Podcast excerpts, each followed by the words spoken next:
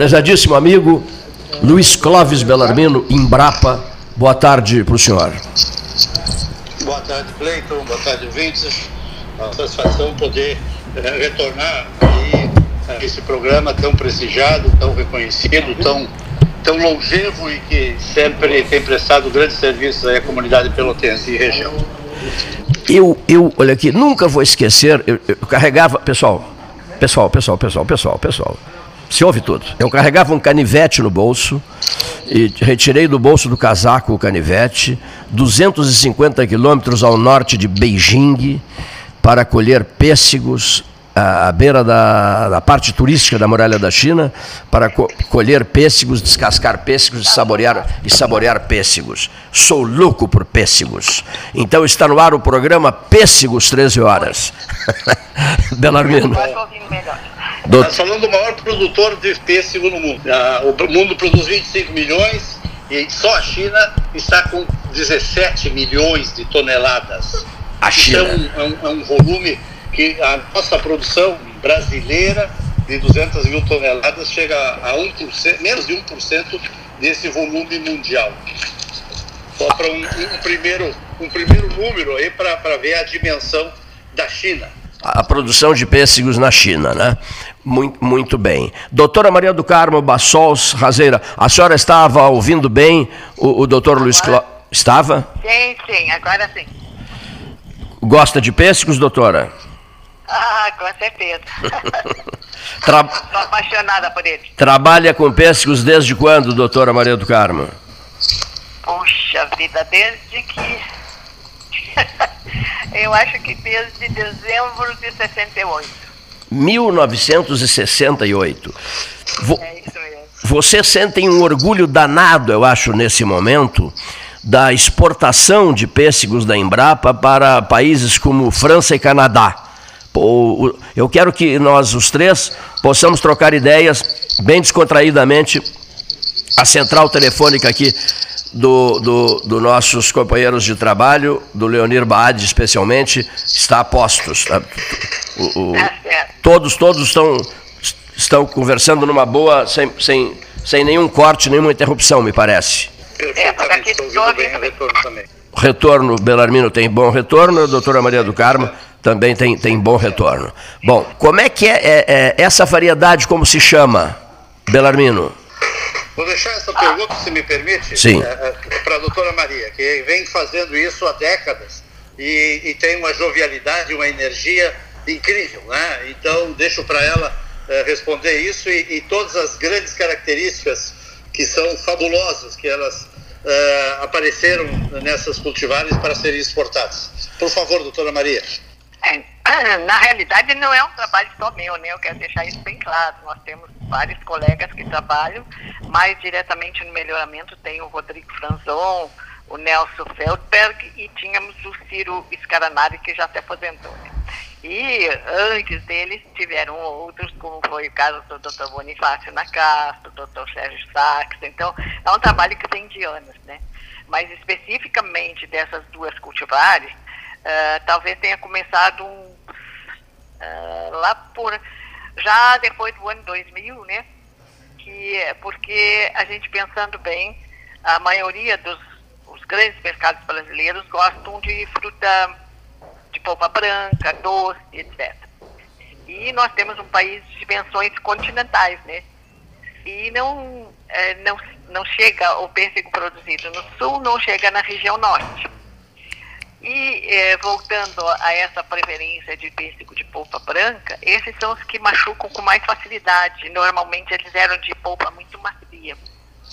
Inclusive o chimarrita, que foi um dos mais plantados aqui no, no Rio Grande do Sul, por exemplo. Uh, então se, tenta, se começou a trabalhar tentando melhorar a firmeza dessas frutas. E daí surgiram essas cultivares novas, né, que é o caso do Campai, que foi aqueles que exportaram, BRS Campai, e principalmente exportaram mais foi o BRS Facínio. O Facínio já tem uma firmeza boa, tanto que quando ele é colhido, ele tem uma textura quase de um pêssego de conserva e depois aos poucos é que ele vai ficando mais macio, né? Então, ele, nesse meio tempo, ele resiste melhor ao manuseio, ao transporte, etc. Que outros países eh, estão apreciando essa produção da Embrapa, senhores entrevistados especiais do dia, além de Canadá e França?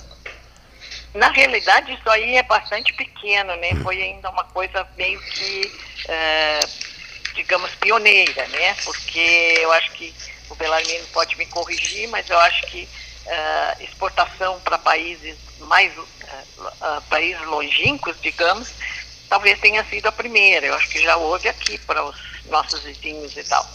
Então, eu acho que é uma coisa ainda pequena. O importante que eu vejo, porque foram esse ano foram 60 toneladas, segundo o produtor podia ser um pouco mais, e não foi mais por causa da pandemia, né? Porque daí diminuíram o número de voos e eles estavam mandando tudo por avião mas eu acho que abre uma porta, né? Uma coisa importante, porque provou que tem aceitação aí fora. Eu acho que esse é o ponto fundamental, né?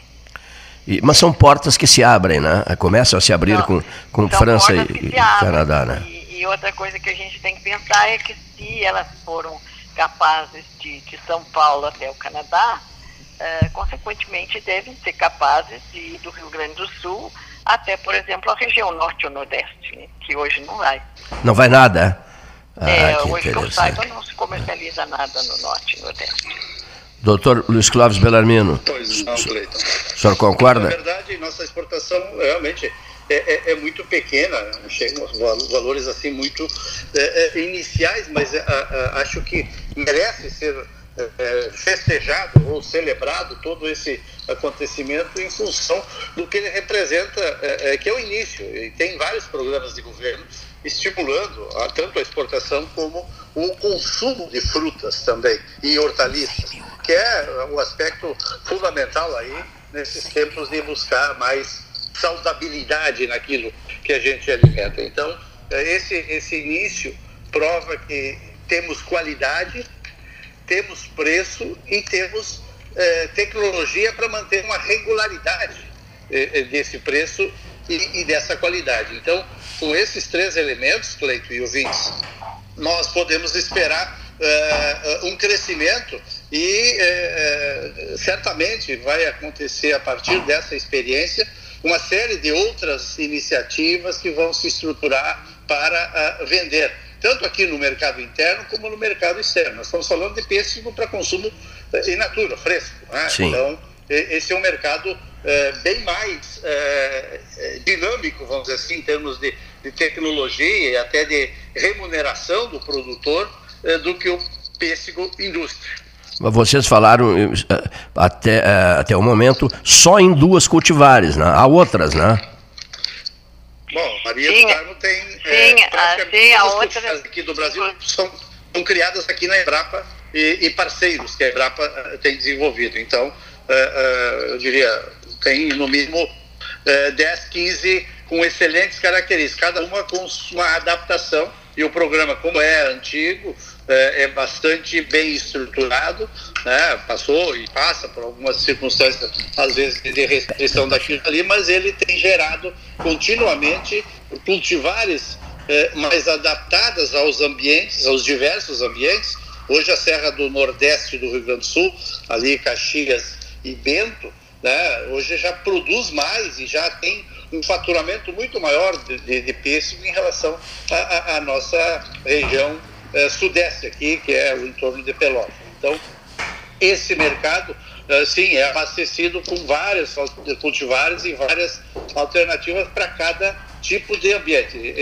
Na agronomia, ou no melhoramento de plantas, a gente adapta a planta e o ambiente à planta. Então, é essa mistura que faz, vamos dizer assim, conduzir o processo de melhoramento e toda a expertise da Embrapa em gerar continuamente essas inovações e disponibilizar materiais cada vez mais produtivos, mais adequados ao gosto do consumidor, que também é um, é um tormento, vamos dizer assim, para nós pesquisadores é interpretar essas tendências de consumo. Tu falaste em de 10 a 15, né? Novas cultivares. E ainda disseste, isso é com a doutora Maria do Carmo Bassols Razeira. Isso mesmo. isso é com a senhora, doutora Maria do Carmo. Não, a, a, ao longo do tempo, antes eu queria complementar um, um, um pensamento. Uh, que eu acho que além dessa, dessa é, iniciativa ter sido importante, pioneira, né, no sentido de exportação, eu acho que um, uma coisa que era um sonho que eu sempre tive foi de ver uh, o pêssego brasileiro sendo aceito aí fora. E, e, eu acho que isso aí foi importante, porque se a gente pensar na história, a história da, da importação de maçã, né, a, o, o Brasil só importava maçã. De um tempo, depois de alguns anos, lá da década de 80, eu acho, começou a exportar.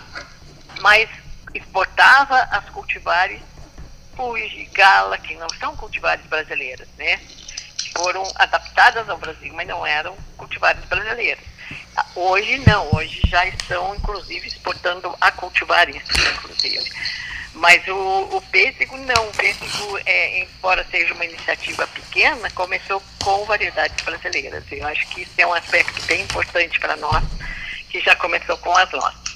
Bom, respondendo a sua, sua pergunta, nós temos diversas cultivares de, de mesa, né, que vão desde o, o Campai, tem uma outra, um Pampino, que é antes do, do Campai, mas já não é tão plantada. Já teve outras, como Sentinela, Premier e tal, que eram mais antigas. Mas agora, digamos, depois de 2009, que foi quando saiu o Campai, né? Aliás, em 2007 saiu o Rubinel, que é doce, é mais ou menos da época do Campai, mas é amarelo, de uh, polpa bem doce e muito firme também, muito colorido e tem uma boa aceitação. Inclusive, produtores de Minas Gerais dizem que é uma das preferidas no mercado do, do Rio de Janeiro. Uh, depois temos o, o, o Campai, já falamos, né? Depois tem o Fascínio, Fascínio que também foi exportado. Ele dá uma fruta grande, é muito produtivo, facilmente atinge uma média de 200 a 250 gramas por fruta. Uh, depois tem o regalo, e depois dele já saíram mais para as regiões um pouco mais frias, saiu o BRS Cubramur e o BRS Fascínio. E se tem outros materiais que estão aí na linha para serem lançados nos próximos anos. Além desses, a gente tem o material para a indústria, né?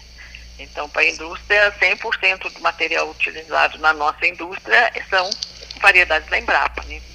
E nos últimos anos, as que saíram foi o citrino, que é precoce, e depois o JAP, BRS JAP, que é, um, é também precoce, mas não tão precoce quanto o citrino, segue, segue o citrino na maturação. E também tem uma série de seleções que estão aí na, na linha de na fila para serem lançadas nos próximos anos. Há um ruído, há um ruído aqui. O mínimo ruído, o mínimo barulho que se faz, até com a caneta, sai tudo no ar. Não, não, sei se é, não sei se é aí na mesa do Belarmino, se é na mesa da doutora Maria do Carmo, se é na minha mesa, se é na mesa do Leonir Bade, se é na mesa dos demais companheiros que estão aqui. Qualquer barulhinho, um toquezinho na madeira, sai tudo no ar. Não, só te, te registro.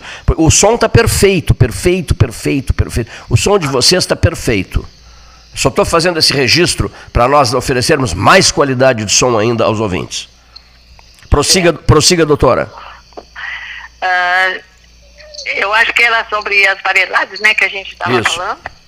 Uh, bom, só para ter uma ideia do que o Bela, complementando o que o Belarmino falou, uh, nós, nós fazemos as hibridações e eu costumo dizer para o público, público leigo, que às vezes pergunta, ah, como é que é isso? Eu digo, ah, de certa forma é um, é um site de relacionamento um pouco diferente, que a gente faz com plantas.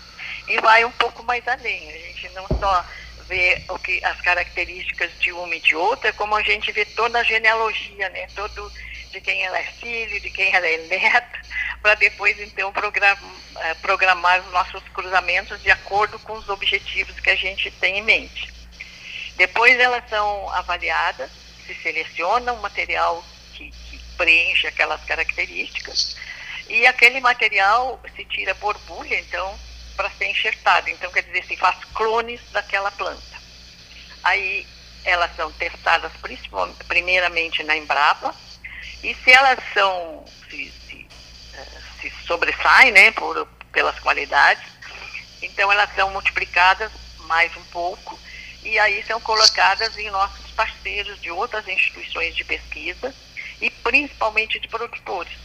E aí é que a gente tem produtores desde o Rio Grande do Sul, toda a região sul, né? É, Rio Grande do Sul, Santa Catarina, Paraná, e também alguns do Sudeste, no caso de é, Minas Gerais, São Paulo e Espírito Santo. Inclusive no Espírito Santo a gente tem produção das notas cultivares. Que maravilha. Bom, olha aqui, nós vamos hoje abrir um espaço diferenciado e vai ficar registrado e muito bem marcado, que é, nós vamos abrir, através das manifestações de dois grandes nomes da Embrapa, a doutora Maria do Carmo Bassols Razeira e Luiz Clóvis Belarmino, nós vamos iniciar eh, aqui no 13 Horas, ano 43, um espaço destinado à Embrapa, não só a Embrapa, a toda a questão ligada à, no, à, nossa, à nossa produção eh, rural, eh, é, denominado assim, ó, Espaço Luiz Fernando Cirne Lima e Ed Fontoura Gastal. Por quê? Por quê? Porque Cirne Lima fundou a Embrapa e porque Edmundo Fontoura Gastal, diretor-geral do IICA no Uruguai, em Montevidéu, foi braço direito, figura decisiva um dos grandes homens da história da Embrapa, um pelotense, Edmundo Fontoura Gastal, ao lado do Dr. Luiz Fernando Cirne Lima, que tem privado muito conosco aqui.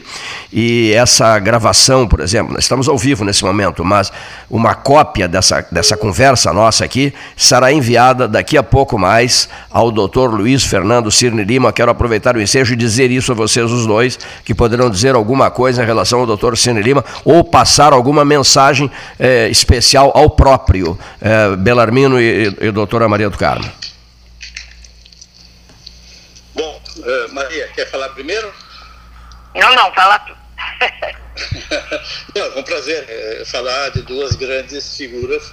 Né? O doutor Cid Lima, uma visão estratégica naquele momento é, em que o Brasil era importador de alimentos, tendo todo esse potencial produtivo de terras, de água, de clima favorável, de gente é, localizada no campo e com é, uma composição tecnológica ainda embrionária, vamos dizer assim, ele começou a pensar em virar esse processo de importação tanto que hoje somos exportadores e líderes em vários produtos, somos o terceiro uh, uh, polo exportador de alimentos, exportamos alimento para 1 bilhão e 700 milhões de, de, de terráqueos. Né? E ele teve essa visão naquela época em criar a Embrapa e, e, e chamou exatamente três pessoas. Entre as três pessoas né, estava Edmundo Gastal, que é, é, acho que merece um programa, os dois, né, exclusivos para esse tipo de reconhecimento, essa justa homenagem que tu é, brilhantemente resgata eu uh, teria muitas coisas realmente para celebrar, e na Embrapa o, o doutor Edmundo Gastal, nós chamamos carinhosamente de Ed Gastal, porque era assim como ele era tratado, pelo jeito eh, afável, jeito diplomático e, e, e, acolhedor que ele sempre representou na Embrapa. Nós aqui, há tempos, há 20 anos atrás, já criamos uma fundação é, ligada à própria unidade da Embrapa e que já trabalha é, em todo o Brasil, é, homenageando o nome dele, Fundação é, de, de, Apoio à Pesquisa Agropecuária Edmundo Gastal, FAPEG, né, está acoplada à nossa Embrapa aqui em Pelotas.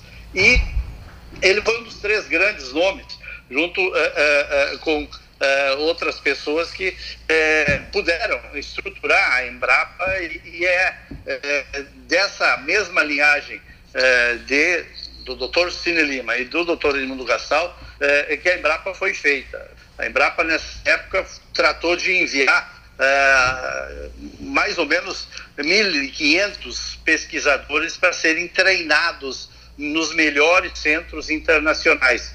E essa política de internacionalização da nossa agricultura, ou de tecnificação, começou exatamente por essas mentes brilhantes, né? por essas grandes eh, figuras do nosso agronegócio. E é bom lembrar, Cleiton, também, eh, que muitas pessoas eh, se projetaram a partir desse grupo aonde participavam o, o, o, os mencionados e, e justos homenageados aí na tua fala. Então eu teria muito mais para dizer, mas eu acho que merece um programa especial, como você bem abriu aí, e a gente, com o tempo, pode agradecer mais do que tudo, aplaudir é, é, dar esse reconhecimento público e, e, e merecido para as obras é, em criar, não só a Embrapa, mas criar um programa de crédito também e de estruturação é, desse negócio que é hoje o que mantém a economia nacional estável e com superávit para financiar uma série de outras atividades econômicas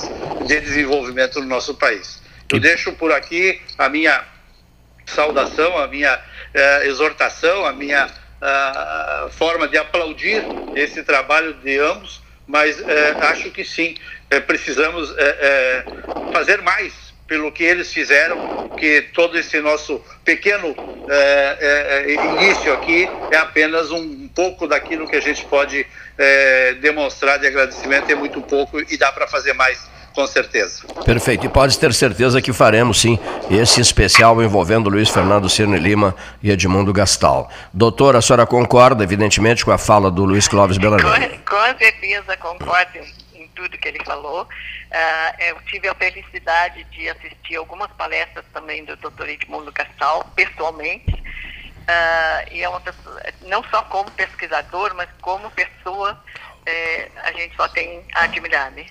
E quanto ao, ao ministro Cine Lima, eu até confesso que eu sou um pouco, eu não sou muito de guardar nomes e etc. Mas se há três ministros de agricultura que eu sempre lembro e sempre considerei como dos melhores que nós tivemos foi o Dr. Cirne Lima, o Alisson Paninelli, Alisson Paulinelli e Pratini de Moraes. E Cirne Lima junto com o doutor Gastal, eu acho que tiveram uma grande uh, visão de, no início da Embrapa, realmente mandar um, um número grande de pesquisadores para serem treinados no exterior. E, e, eu acho que isso aí fez toda a diferença, né? Porque naquela época ninguém tinha especialização em coisa nenhuma e, e daí todo mundo começou a se dedicar a, a aprender mais, a ser mais espe especialista naquilo que eh, naquelas áreas onde trabalhavam, e eu acho que isso fez uma diferença muito grande. Né? A visão deles foi fundamental no que hoje nós temos. Muito bem, olha aqui, a, a última pergunta para os dois, é, digamos assim, pode ser considerada uma pergunta minha também, que eu sempre uh, tenho o hábito de, aqui no 13 Horas, falar sobre o pódio das frutas, né? e, e e o pessoal vota, essa coisa toda. Mas, a, além dessa, dessa, dessa, dessa ideia minha, é, inúmeros ouvintes enviaram essa pergunta hoje aqui, que, que fechará nossa, será o fecho da nossa conversa. Eu colocaria no alto do pódio das frutas, doutora Maria do Carmo, doutor Luiz Clóvis, eu colocaria o pêssego molar branco. Eu sou apaixonado pelo pêssego molar branco. E ouvintes falam muito aqui nas mensagens que recebemos pelos nosso sistema de, de telefonia celular, falam no molar branco, no molar amarelo, etc. E o que, que vocês acham, o que, que vocês têm a dizer sobre o molar e o sabor do pêssego no momento, nessa, né, nessa atual safra? Ladies first, please. Pergunta? A pergunta é para quem? Para quem falar primeiro?